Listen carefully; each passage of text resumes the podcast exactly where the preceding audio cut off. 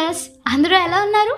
మీ junior సూర్యకాంతం ఒక కొత్త ఎపిసోడ్తో మీ ముందుకు వచ్చేసింది. ఇంకెందుకు ఆలస్యం? స్టార్ట్ చేసేద్దామా మరి? నట్టింట్లో అలా పక్కపక్కమని నవ్వద్దని ఎన్నిసార్లు చెప్పాలి నీకు? ఒక్కసారి చెప్తే అర్థం కాదా? అమ్మాయిలు అలా నవ్వకూడదు అని? ఏంటి?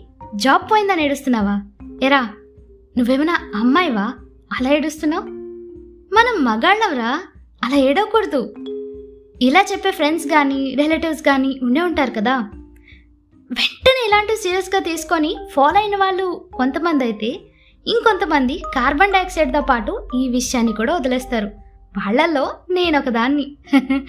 అసలు విషయం ఏంటంటే ఎమోషనల్ ఫ్రీడమ్ని కొన్ని వందల సంవత్సరాల నుండి కట్టిపడేస్తున్నాం.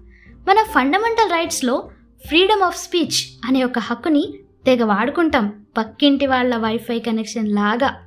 నేను చెప్తుంది ఏంటంటే ఇలా ఏది పడితే అది మాట్లాడొచ్చు అన్న ఫ్రీడమ్ ఉన్నప్పుడు మనకి నలుగురిలో బాధపడటానికి నవ్వడానికి ఇంకా ఏ ఫీలింగ్ అయినా ఎక్స్ప్రెస్ చేయడానికి తెగ ఇబ్బంది పడుతూ ఉంటాం. అసలు ఎవరు చెప్పారండి?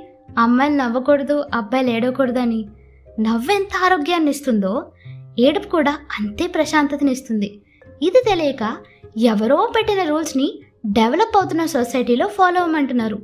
ఇది చాలదన్నట్టు ఒక అమ్మాయి ఫోన్ చూసి నవ్వితే అంతే అది కేవలం తన బాయ్ ఫ్రెండ్ వల్లనే అనుకుంటారు కానీ ఇన్స్టాగ్రామ్లో మీమ్స్ చూసి కూడా నవ్వే ఛాన్స్ ఉంది తెలుసా?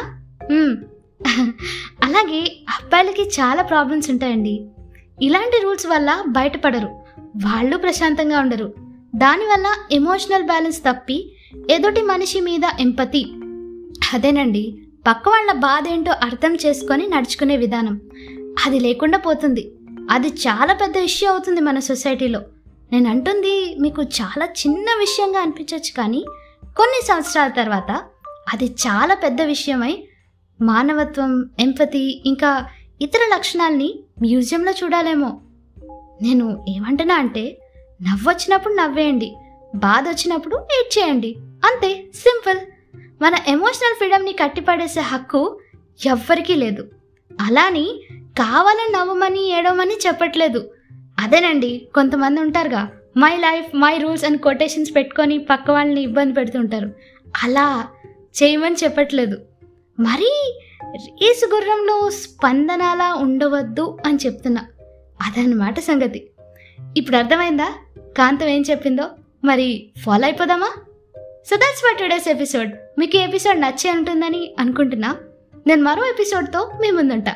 అంతవరకు state Yoon to junior Suryakantham.